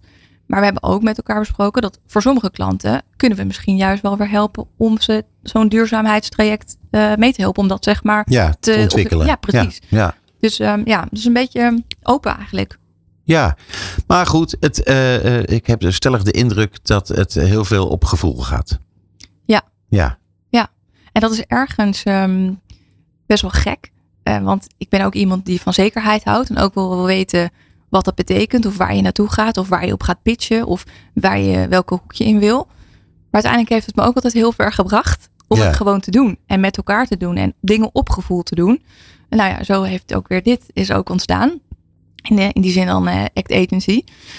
Dus um, en zo gaan we voorlopig verder. En ik denk eh, we hoeven dus niet het grootste bureau van Nederland te worden, maar we willen wel het leukste bureau van Nederland worden. Nou, Ja. als we het daaraan vast kunnen houden, dan zijn we Nou ja, bezig. het is- ik ben heel blij dat je daarover begint. Want daar wil ik het eigenlijk met je over hebben. Van wat, eh, hoe ziet de toekomst eruit? de toekomst. Of je droom bijvoorbeeld. nou, Want misschien heb je wel een, een, of nog helemaal geen plan wat er moet gebeuren in de toekomst. Maar je bent ondernemer, dat heb je je hele leven, wist, wist je dat eigenlijk al. Dus dan heb je misschien ook wel een droom over wat er moet gebeuren met ACT. Ja, ik kijk vooral, vooral dan wel nu eh, naar zeg maar aankomende vijf jaar. Eh, ik denk dat dat ook het meest realistisch is. Mhm. Mm, en dat betekent wel dat we, dat ik echt, ja, mijn ideale droom is dat we gewoon het leukste bureau van Nederland zijn. Met een hele leuke club mensen. eh, die gewoon vooral heel veel plezier hebben in hun werk. En uiteraard, je moet ook geld verdienen. Dus het is fijn als het winstgevend is. Ja, dat is ook handig. Ja. Dat is wel handig. ja. Ehm, Zeker als je het ook een paar jaar wil volhouden. Precies. Ja. Dus je kan het ook niet alleen maar leuk houden. Ehm, dus het moet ook wel strak zijn. Maar ik heb niet de ambitie om het nieuwe TBA te zijn. Of ehm, uiteindelijk het grootste bureau van Nederland te zijn. Ik denk niet dat daar... ehm, Zou het ook moeilijker zijn eh, als je een, eh, de grootte van een TBWA eh, krijgt om het echt heel erg leuk te houden, denk je? Ja, dat denk ik wel. Ik was van de week bij het Legends Dinner. Nou, Ja. Dat is een, in, de, in de reclamewereld een diner met bureaudirecteuren. Ja. En daar sprak ook Rogier van Ace. Ja. En die vertelde ook, de Ace is natuurlijk in korte tijd heel snel gegroeid. Ehm, moeten nu van heel veel mensen hebben die, eh, nou ja, moeten weer keuzes maken. Mhm. Ehm, en die zei ook, ja, hoe groter is niet altijd beter. En ik denk dat daar geloof ik wel heel erg in. Ehm, ik denk dat je een goede balans moet gaan vinden. Tot waar is het leuk? Tot waar blijf je in een team? Tot waar kan je het verschil maken voor je klanten? En tot waar ben je gewoon een gezond bedrijf? En ook hè, verdien je daar natuurlijk ook genoeg geld aan. Ja. Waar je met het team van kan profiteren. En die balans, nou, ik heb horen zeggen dat dat rond eh, de 35 tot 50 eh, eh, FTE's max is. Nou, daar zitten we nog niet. We groeien wel echt hard. Dus het is echt zorg om te zorgen, ja, hoe houden we die balans? En hoe gaan we zorgen dat we die kwaliteit ook kunnen waarborgen? Ik denk dat het pittig is. Hè, omdat je, we begonnen er he- helemaal in het begin over. eh, mensen gaat het over. En eh, je weet nooit van tevoren of, of alles matcht en, en, en blijft passen. Maar goed, als je het goed in de gaten houdt en als eh, mensen allemaal veel respect voor elkaar hebben en voor elkaars eh, creativiteit en eh, kennis en kunde, dan, dan komt het denk ik wel goed. Ten slotte wil ik je nog even vragen. ehm, waar staat ACT voor? Want jullie hebben dat bedacht. Want eh, je had twee, twee andere namen. Dus nou, kom maar op. Twee, ik denk dat er heel veel namen de revue geprocedeerd Nee, nee, maar ik bedoel, jullie hadden Oh, twee ja, namen. oh, dus daar moest je vanaf. Ja, dat klopt. nou, we hadden allebei natuurlijk een naam met een eh, raar tintje. Want epidemie eh, ja, werd niet altijd goed ontvangen. Bleef wel hangen. Ja, En Content Matter schreef je met een Q. Ja. Dus dat was eigenlijk ook altijd gedoe. ja moeilijk vindbaar. Ja, precies. Dus die nieuwe naam, dat, dat was best wel een uitdaging. Uiteindelijk, ehm, wat we gedaan hebben, is letterlijk onze core businesses samengebracht. Advertising en content. En dan together. Eh, dus daar staat ACT voor. Ehm, zo simpel kan het soms zijn. Ehm, en ehm, nou, dan hebben we nu ACT Agency erachter. En dat is wel leuk, want we kunnen eigenlijk in ACT kunnen we heel veel van onszelf al kwijt. Ook straks eh, in eh, ACT Creative of eh, advertising noemen wij onze campagnestrategie. Dus het is voor ons een goed hulpmiddel en een goede naam die in ieder geval voor iedereen duidelijk is. En die we weg kunnen zetten. En nou, dat is waar we op gekomen zijn. Ik vond het een heel fijn gesprek. En ik, eh, we gaan elkaar weer treffen in de Dank toekomst. Eh, veel dank voor je komst naar de studio. En eh, nou, tot eh, binnenkort. Dankjewel Peter. Dit is Marketing Report op Nieuw Business Radio. Dit is Marketing Report op Nieuw Business Radio. Ja, en eh, het is wel een, een uitzending vol verwennerij, dames en heren. Want eh, ja, ik mag nu afsluiten met eh, de founder en creative director van Omroep Zwart. Niemand minder dan Aquasi zit hier naast mij. Welkom in de studio. Dankjewel. Tof dat je er bent. Eh, ik, toen jij hier binnenkwam, toen heb ik jou voorgesteld aan de mensen hier als eh, de, de, de leukste omroepdirecteur van Nederland. ben ik dat? Ja, nou dat vind ik wel, ja. Ehm, en eh, ik vind het ook heel erg knap wat je hebt neergezet. En dat doe je natuurlijk met een team intussen. Maar ik vind het, eh, ik, ik, vind het, ja, ik vind het heel bijzonder. We gaan het er uitgebreid over hebben. Wat ik bij iedere gast doe, is vragen of ze zichzelf kort willen voorstellen. In jouw geval is dat heel ingewikkeld om dat kort te doen waarschijnlijk. Ja, Maar misschien even, ja, en het is misschien ook een beetje overbodig, maar toch, toch maar wel even. Eh, nou oké, prima. Mijn naam Ja. is Aquasi. Ik, ik, heb- ik, heb, ik heb mezelf wel eens Anton genoemd. Wel eens Karel, wel eens Willem, wel eens Anton, wel eens Simon, wel eens Isaac. Dat is een acroniem voor Aquasi. Ik ben eh, 35 jaar. Ik ben geboren en getogen in Amsterdam. Ik ben papa. Ik heb drie kinderen. Eh, en ik, ik, ik vind het soms ook wel af en toe nog leuk om soms muziek te maken. Een uitlaatklepje. Maar Ja. ik, ik heb een 9 tot 5. Of eigenlijk een 9 tot 10, 11, 12. Gewoon op zwart. Ja. ja. ja. Ja. Nou, eh, eh, omroep zwart dan maar eens eventjes. Ehm, we kunnen het over alle dingen. Je kan overigens ook, mocht je denken van nou nu gaan we het even over iets anders hebben. Is altijd goed. Maar omroep zwart vind ik toch wel echt intrigerend. Jullie kwamen het bestel binnen. Eh, na een, eh, overigens ook een goede campagne. Ik ben direct lid geworden. Ja. Ehm, jullie kwamen tegelijk binnen met die omroep eh, on. Eh, en dat was gelijk allemaal herrie en ellende en eh, weinig positiefs, denk ik. Dat samenvattend wel gezegd mag worden. Intussen hoorden we van jullie eigenlijk best weinig. En toen dacht ik van, oh, die zijn natuurlijk echt helemaal heel druk bezig met eh, dit eh, mooi op te bouwen. Eh, en je doet niet mee aan deze, deze idioterie. Ehm, hoe is dat nou precies allemaal gegaan? Waar staan we? Ehm, waar staan we? Ja, we staan eigenlijk vlak voor een, een nieuw bijzonder tv-seizoen. Dit is een heel belangrijk jaar voor Zwart. We zijn nog steeds aan het zaaien. Ja, en die oogst die mag wel komen. Maar het is een investering, hè? Het is een investering. En wat we vroegen, wat, we, wat ik vraag, wat wij vragen als organisatie in het begin aan alle mensen die lid zijn geworden. Please, bear with us. Heb geduld. ja. Eh, want een omroep komt niet overnacht. Nee, Komt dat niet over één nacht. Nee, zeker niet. Ik denk dat het heel erg belangrijk is om de tijd te nemen. Goede dingen die komen met de tijd.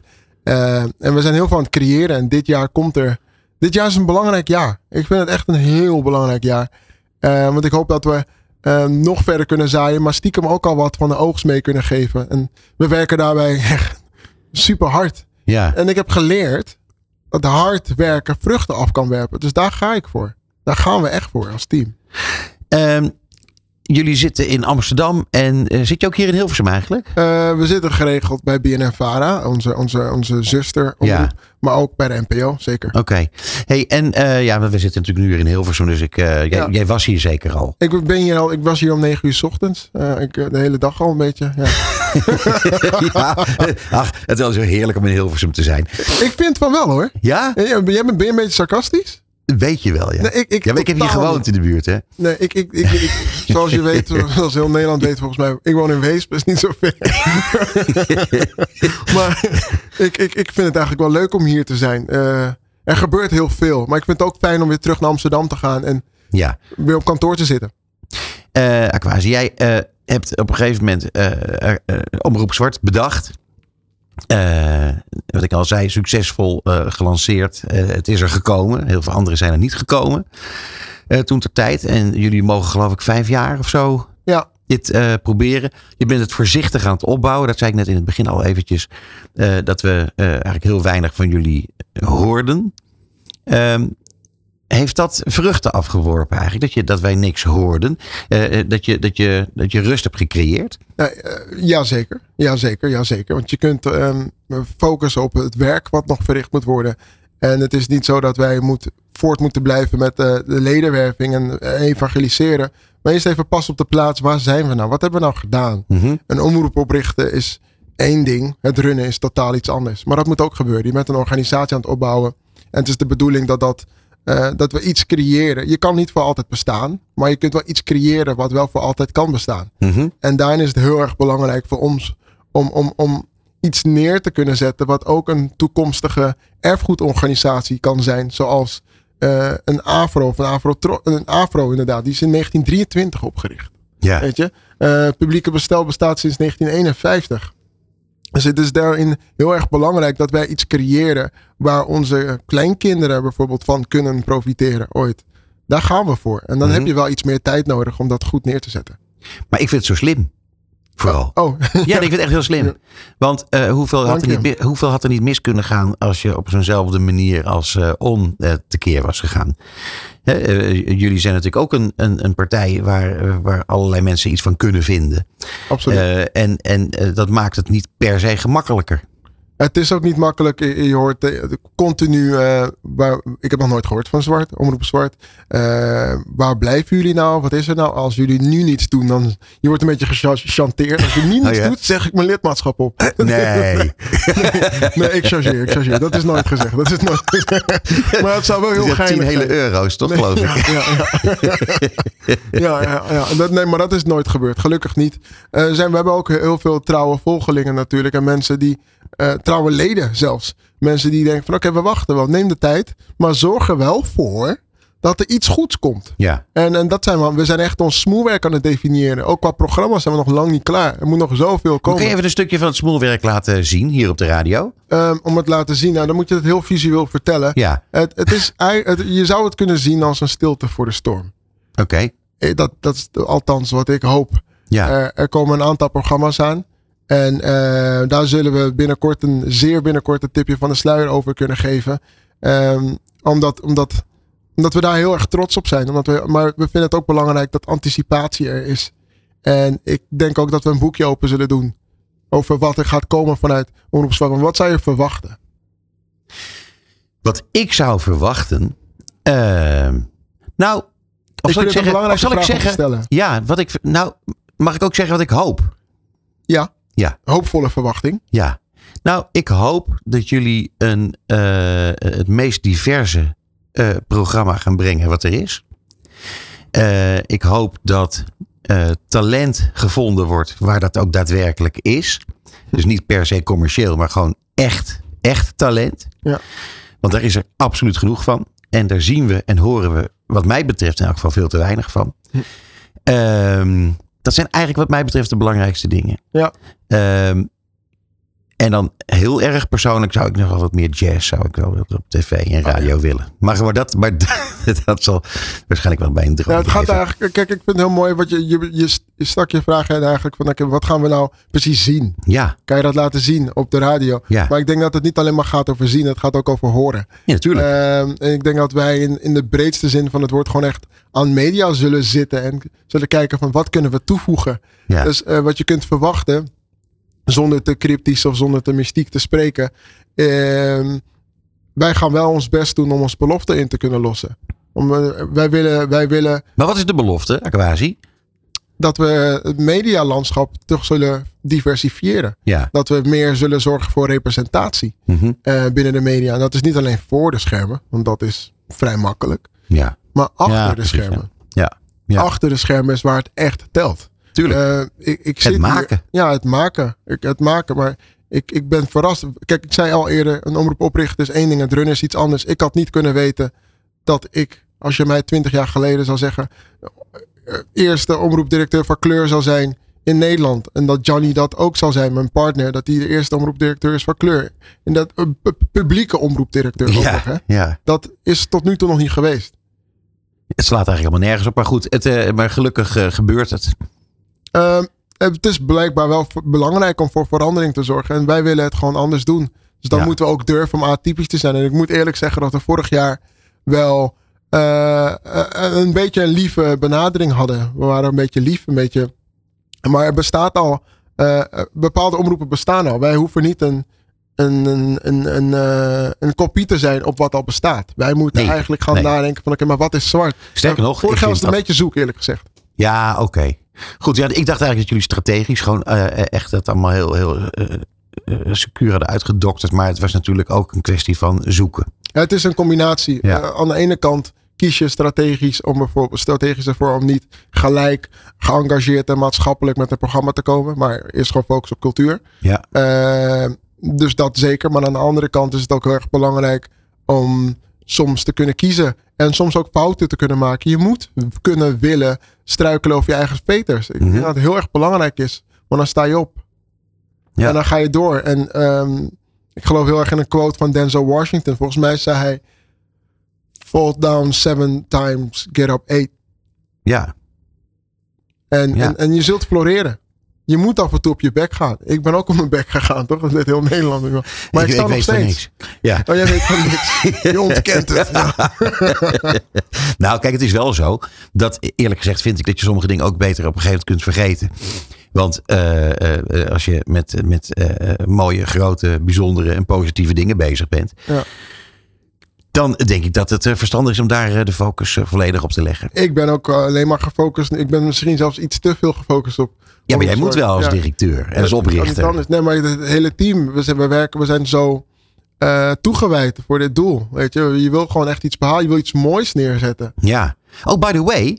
ehm, eh, ben je nog op zoek naar een, een, een belangwekkende eh, marketeer voor jullie organisatie? Oh, absoluut. Zeker. laten we dat even heel snel even roepen hier. Want eh, misschien eh, dat er eentje luistert of dat een van onze luisteraars eentje weet. Die zegt van ja, die hoort nou echt. Nou, we zijn dus op zoek ook voor de aanstaande ledenwervingscampagnes. Want het is belangrijk dat we voor 31 december 2025 150.000 leden hebben. Dus we, moeten, we zoeken naar een, een, een, een solide vervolg op onze ledenwervingscampagne. Niet alleen incidenteel, maar ook structureel. En daarvoor zoeken we een sprankelende, bruisende, inspirerende eh marketingmanager, werving Ja. en selectie. Die Nou. echt een bijdrage kan leveren. Bij deze. Ja, ja zeker. Ehm, eh, nu we het daar toch over hebben. ehm, eh, kunnen we het over hebben over, over jullie marketingplannen? Of is dat nog, is dat nog eh, geheim? Ehm, het is, we kunnen het er wel over hebben, maar het ligt aan Je wat je wilt niks. weten. ja, ja. Nee, nee, zeker. Ik ben benieuwd. Ik ben benieuwd. Nou, nou, wat ik heel graag wil weten is, kijk, je ziet bijvoorbeeld eh, eh, eh, campagnes van, van Avro, Tros, over dat ze zo enorm veel bezig zijn met cultuur. Ja, en dat zijn dure campagnes, want je ziet ze overal en billboards en weet ik veel. ja. Dus ehm, ja, die kunnen zich dat eh klaarblijkelijk permitteren. Ehm, absoluut. Heel eerlijk gezegd vind ik het zelf inhoudelijk niet zo heel erg sterk. Want ik zie dan niet wat ze daar precies mee bedoelen met die cultuur. Maar dan denk ik, goh, hoe zou eh, Zwart dat gaan doen? Ik, kijk, ja, dan zou ik een vraag terug willen stellen. Hoe heb je dat eerder ervaren? Ik heb toch j- jouw campagne, jullie campagne. Ja. Nou ja, eh, die heeft erin geresulteerd dat ik onmiddellijk lid ben geworden. Ehm, maar dat had niks te maken met eh, inhoud, doch alleen maar met sympathie voor het initiatief. Oh ja. Dus ehm, het is vaak zo dat je dingen, hè, dus uitingen, marketinguitingen, dat je maar heel kort iets ziet of hoort. En daarom zijn de korte kleine boodschappen vaak heel erg van belang. En die moet je dan heel, heel erg secuur eh, kiezen. Ja. En eh, dat op een creatieve manier ook nog voor het voetlicht brengen dat het, dat het beklijft. Ehm, ja, dat vind ik met alleen het woord cultuur vind ik dat niet zo heel sterk. Eh, bij jullie moet ik heel eerlijk zeggen, Aquasi, ik, ik weet het niet meer waar ik door getriggerd ben. Behalve dat ik. maar ik moet ook eerlijk zeggen, ik ben ook lid geworden van. Eh, de, de, hoe heette dat nou toch ook alweer? Een, eh, ook een initiatief in diezelfde periode voor een eh, Indische. Oh, Bersama was dat. Ja, precies. Ja. Nou, dus dat heb ik toen ook gedaan. Ja. Maar daar kende ik toevallig wat mensen bij. Dus daar ben- ik ook lid van geworden toen. Alleen dat heb ik bewust niet verlengd. En, Oké. En dat komt omdat ik eigenlijk niks zag wat anders was dan alleen Indisch. Nee. Dus toen dacht ik, dat is, dat is niet, eh, dat is klaarblijkelijk niet voor mij bedoeld. Ik, ik, ik heb me er eerlijk gezegd niet. Ik ken alleen dat. Ik wist dat er ongeveer 19 ideeën waren die een aspirantomroep wilden worden. Ja. Ik heb me eerlijk gezegd niet zo. Ik weet dat ze Bersama heten. Ja. Maar ik heb me eerlijk gezegd niet, niet echt verdiept in wat zij precies zouden doen naast. Maar ga je nou nog een keer antwoord geven of niet? Want jij stelt elke keer vragen terug. Ja, door de wol geverfd en getraind, hè? Ja, Nee, nee ehm, jouw vraag was eh, een boekje open over onze marketingplannen. Wij werken met een aantal bureaus Ja. samen. Daar gaat binnenkort ook wat meer duidelijkheid over komen. Ehm, over welke bureaus of wat ze, wat ze voor jullie gaan doen? allebei, allebei. Oh, oké. En eh, kijk, omdat onze nieuwe televisieseizoen straks gaat starten, eh, is het belangrijk om ook op programmatisch niveau eh, al het boekje letterlijk open te, Ja, te kunnen ja, delen precies. over wat we precies gaan laten zien. Ja, En dat zijn, en wat ik kan vertellen is dat er eh, in dit televisieseizoen drie programma's gaan komen. En zijn hele, en die, die series. Of, Series. Ja, series. series, die drie programma's series, zeker. En, en, en er speelt nog best wel veel. We gaan bijvoorbeeld iets groots doen rondom Kitty Kotti dit jaar. Oké. Ehm, en dit jaar kenmerkt de 150-jarige afschaffing van de transatlantische slavernij. En eh, je hoort het al in de wandelgangen hier en daar. Is dit misschien onze volgende feestdag? Wie weet het niet? Ik weet het niet. Eh, we don't know. Eh, maar ik denk dat het wel heel erg Dat hoor ik, in, hoor ik in mijn wandelgangen hoor ik dat ook. Ja, ja, Ja. ja. ja, Ja. maar kijk, daarom, ik, weet niet, kijk, ik weet niet of je ooit eh Kitty Kotti hebt meegemaakt in het Oosterpark. Ja. Bijvoorbeeld. Eén keer. Eén keer. Ja. Hoe vond je het? Eh, overweldigend vond ik het. Ja. Ja. Het, is, het is een hele... eh, Het is, het is eh, ehm, nou wat ik daar, eh, eh, ehm, wat mij echt opviel, was dat had ik nooit verwacht dat, ehm, kijk als we bijvoorbeeld 4 mei herdenken, dan denk ik dat is belangrijk om te doen. Maar het is niet zo dat ik het heel erg voel. Ja. En wat ik daar voelde, eh, was eh, eh, oprechte ja, blijdschap over, over dat dat dus gebeurd is. En zoals dat al zo lang geleden is. Ja. En nog steeds effect heeft. ja, ja, Eh, maar dat dat, dat En een, zo'n positief eh, eh, gevoel teweeg brengt op zo'n dag, dat vond ik wel heel bijzonder om mee te maken. Maar daar maken we dus een NPO 1 programma voor op, eh, op 1 juli. Het gaat over de viering. Dat noemen we Celebrate Kitty Kotti. En daarvoor is die herdenking natuurlijk ook belangrijk. Dat is op 30 juni. Ja. En dat doen we allemaal samen met de EO. En dat is een hele bijzondere Oh ja, constructie waarbij we echt samenwerken. Dus Omroep Zwart en de EO. Om Kitty Kotti neer te zetten. En we dachten van oké, hoe kunnen we dit op een duurzame manier neerzetten? Ja. Dat het echt toekomstbestendig is. Dat het niet alleen maar gaat over eh, het jubileumjaar. 150 jaar Nee, geleden. maar dat jullie ook een langdurige samenwerking hierop eh, aangaan, mogelijkerwijs. Ik, ik, ik hoop dat wel. Ja, Ik hoop dat wel. Zeker. Ja. Wat te gek. Hey, en die andere, nou ja, dus je hebt nu hier een tipje van de sluier opgelicht. Eh, ik heb je beloofd dat ik niet ga proberen je dingen te ontfutselen die je niet kwijt wil. Eh, probeer Maar- het maar. Nou ja, nee, maar dan kan je dan ook misschien nog iets zeggen over de andere twee series? Eh, ja, maar er zijn nog steeds drie series. Hè. Ik heb nu even een sprongetje gemaakt. Ja, oké. Dit is 30 juni en 1 juli, maar er Ja. komen nog drie andere programma's. Ja, Eh, programma-series, programma-titels, zou je ze kunnen noemen. ja. En kijk, wat ik wel wil zeggen, globaal is dat wij ons de komende tijd meer zullen focussen op eh, twee pijlers. Dat is zowel cultuur als de journalistiek. Mhm. En de journalistiek is misschien wel nog het belangrijkst. Eh, omdat we daarin nog helemaal niets hebben gedaan. We hebben ja, weinig. We hebben ons nog niet echt laten zien eh, of laten horen. Je hoort ons wel met een journalistiek programma in de nacht. Maar in de nacht, normaal gesproken slaap je in de nacht. Dus dat moet je Mhm. maar de volgende dag terug zien te luisteren. ja. Maar er zijn 13 publieke omroepen in het bestel. En 12 zijn bezig met de journalistiek. En er is maar één die dat niet doet. En we zijn ontstaan vanuit een gebrek aan een intercultureel perspectief op het gebied van de journalistiek. Mhm. Dus het is bijna een morele taak, een morele plicht om daar wat mee te doen. Dus dat kan ik al wel zeggen dat dat er aankomt. Eh, maar verder is het echt aan de bureaus, want die hebben we daarvoor ingehuurd. Ja, eh, om ehm, dit allemaal van de daken te schreeuwen. ja. Straks. Ja. Met eh, wervelende campagnes. Nou, ik moet je zeggen, ik zit me daar echt eh, enorm op te verheugen. Ik ook, ik ook. Ik kan bijna niet slapen, joh. Ik, Nee, maar in jouw geval kan ik het me helemaal wel voorstellen. Nee, maar ik vind het leuk eh, om, om, om te zien dat, dat er een droom uitkomt. eh, waar je hard aan hebt gewerkt. En, en dat er. nou ja, het, wat het mooiste is als je daadwerkelijk het verschil kunt maken. Want Eh, dat is uiteindelijk eh, het, het hele verhaal waarom je hiermee begonnen bent, neem ik aan. Ja, zeker, zeker. Maar het gaat nogmaals niet alleen maar om video. Ik denk ook dat er op het gebied van audio, dat we daar echt verschil in kunnen maken. Daar, kan ik, daar, daar zitten we nu in een soort van pro- pro- pro-